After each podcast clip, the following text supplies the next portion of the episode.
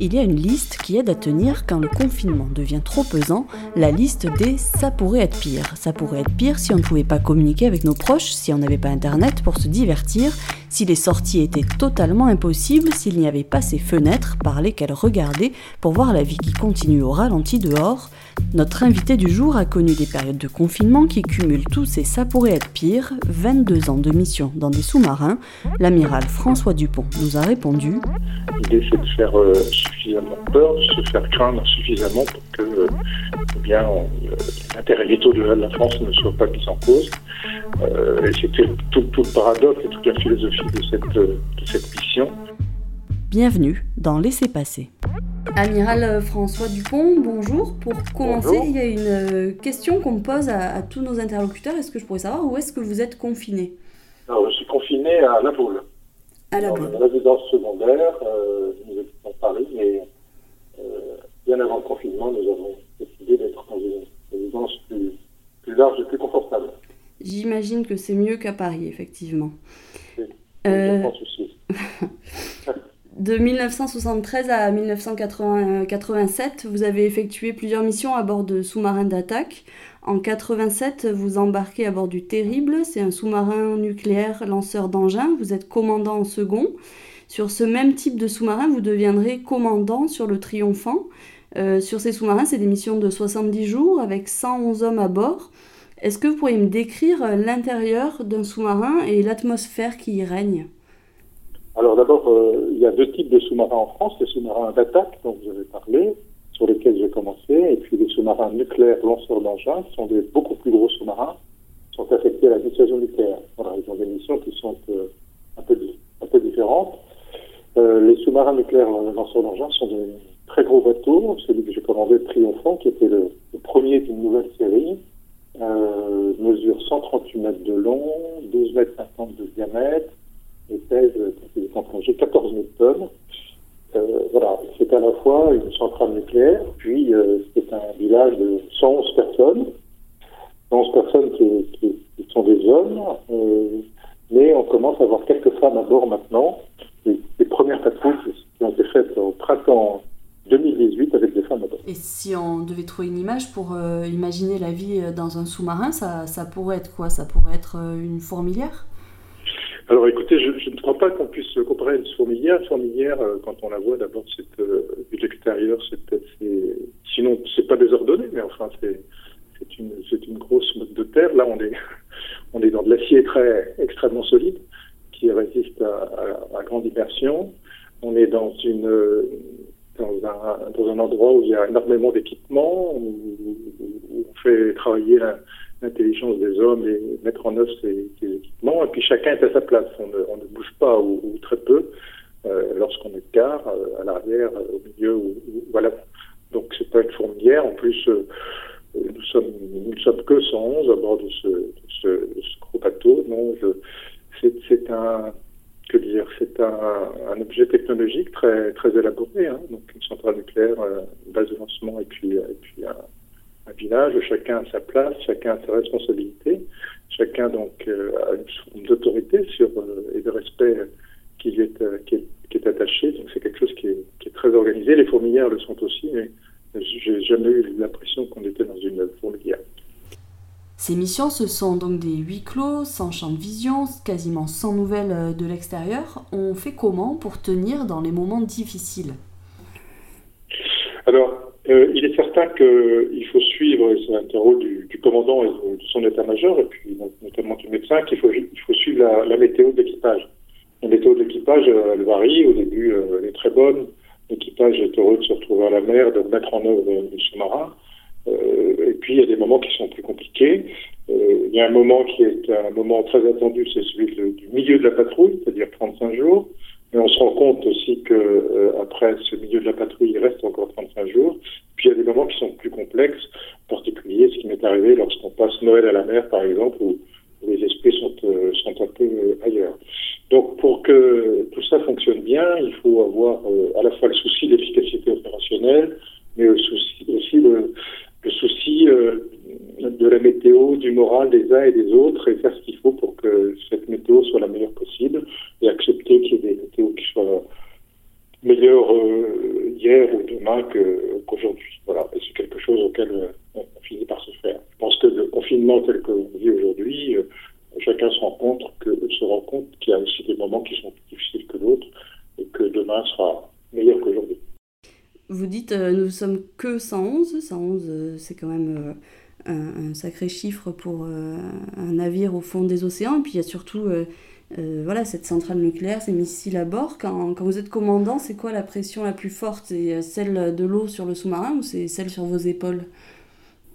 Bah écoutez, celle de l'eau sur le, sous-marin, elle est contrôlée euh, non seulement par le commandant, mais par tous ceux qui ont un poste à bord, hein, que ce soit le réacteur nucléaire ou euh, que ce soit la, pression de l'eau à l'extérieur qui est, est surveillée en permanence. En particulier, on, on s'assure qu'il n'y a pas d'entrée d'eau qui ne soit pas voulue dans, le sous-marin. Mais ça, euh, c'est un peu une seconde nature pour les sous-mariniers de, de, savoir naviguer avec cette pression. Quant à la pression euh, sur, sur la mission, hein, qui est une mission, c'est vrai, qui, qui, peut paraître exorbitante, c'est quelque chose auquel on s'habitue, en tout cas qu'on apprivoise tout au long de la formation de, de sous-mariniers. il faut 25 ans entre le moment où on commence à être sous-marinier, tout jeune, sans rien connaître, et le moment où on a le commandement d'un gros bateau comme celui-là. Et, non seulement on est formé, mais euh, il faut que sa culture personnelle, ses convictions personnelles soient aussi euh, en accord avec cette responsabilité telle que telle qu'on vous la donne. Personnellement, moi-même, j'ai toujours été en, accord et j'ai parfaitement compris cette, cette mission.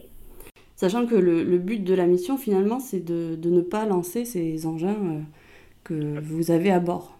Absolument. C'est cette espèce de, paradoxe hein, qui est d'avoir euh, un objet technologique une fois encore extrêmement développé, avoir des missiles avec une très grande portée, une très grande puissance, et la dissuasion échoue si on est obligé de lancer ces, missiles. L'idée, c'est de faire euh, suffisamment peur, de se faire craindre suffisamment pour que euh, eh bien, de la France ne soient pas mis en cause. et c'était tout, le paradoxe et toute la philosophie de cette, cette mission à laquelle moi j'ai bien sûr, comme tous les commandants sous-marins, beaucoup réfléchi, qui est en œuvre maintenant depuis la fin de la Seconde Guerre mondiale, et qui pour l'instant euh, tient le coup, en tout cas a prouvé son, efficacité, en particulier euh, pendant la guerre froide. Euh, la marine nationale est au, cœur de l'actualité avec une épidémie de Covid-19 qui a touché 1081 marins du porte-avions Charles de Gaulle. Euh, le porte-avions a dû écourter sa mission. deux enquêtes sont en cours pour comprendre euh, comment le virus a pu se propager si vite. Euh, c'est un virus potentiellement dangereux qui se propage en huis clos. La situation s'emballe. Ça fait partie des craintes, on imagine, de tout commandant à bord d'un navire, la perte de contrôle. Ben, évident que ce Covid, qui a, dont on saura un jour comment il est monté à bord du, Charles de Gaulle, quelles que soient les précautions qui ont été prises avant, je suis sûr qu'elles ont été prises, hein, euh, la, la, promiscuité, même sur un, un porte-avions qui est un gros bateau, il y a quand même une forme de promiscuité, des gens qui se croisent dans les coursives, des gens qui prennent, qui s'appuient sur les mêmes rampes pour descendre, pour descendre les échelles, des logements dans lesquels tout le monde n'est pas de mac les uns les autres. Et donc les précautions ont été prises, sans doute pas suffisantes. Peut-être qu'au moment où il est parti, on ne pensait pas que ce virus se répandait de cette façon-là euh, assez vite. Bon, mais on va revenir dans des situations euh, normales, je pense, euh, très, très rapidement. Mais c'est vrai que c'est une, expérience euh, extrêmement intéressante, même si elle est difficile à vivre sans doute aujourd'hui, elle nous apprendra beaucoup. Le 16 mars, Emmanuel Macron a prononcé un discours pour annoncer le confinement. Dans ce discours, il a répété plusieurs fois Nous sommes en guerre. Ce terme de guerre, il vous semble approprié pour cette période? Écoutez, moi je pense que oui, parce que la guerre, c'est la mobilisation générale. Alors, c'est un terme qu'on avait oublié depuis, depuis très longtemps, ce terme de mobilisation générale, mais on le trouve euh, en particulier au moment de la, guerre de 14. Et je pense que c'est un terme qui veut bien dire ce que ça veut dire. Euh, lorsque nous sommes même si c'est une position qui n'est pas très, agréable, nous sommes en mission, euh, en mission pour nous-mêmes et en mission pour le pays. Et, et, donc, bah, c'est une forme de guerre, en espérant qu'elle durera le moins possible, le moins longtemps possible mais je pense que c'est une forme de mobilisation qui, a frappé les esprits. Quand on dit crise sanitaire, euh, on est, plus loin qu'une crise,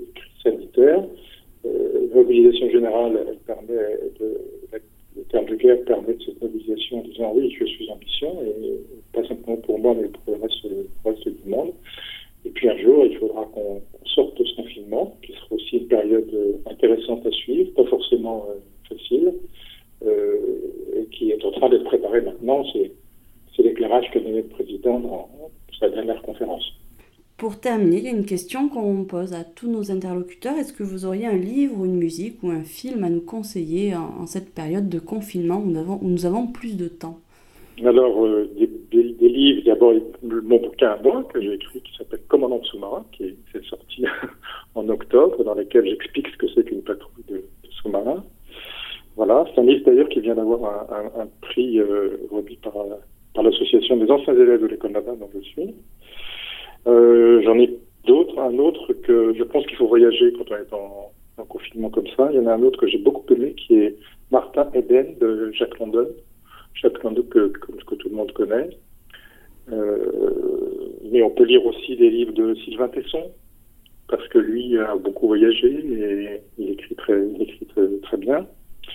Et puis un autre livre qui s'appelle Endurance, qui est une espèce, qui est un livre sur une aventure extraordinaire en Antarctique, euh, d'un équipage, et aussi avec la leçon de ce qu'est un équipage qui tient le coup dans des conditions extrêmement euh, compliquées. Voilà. Donc euh, sortons, faisons bouger notre esprit et, et, sortons de, de, notre confinement par, par l'esprit.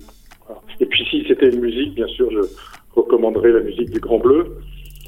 c'est une musique qui est très, très apaisante, je trouve, dans ce moment qui peuvent être un peu anxiogènes. Merci beaucoup. Et vous pouvez retrouver tous nos podcasts sur nos applications et le site sudouest.fr.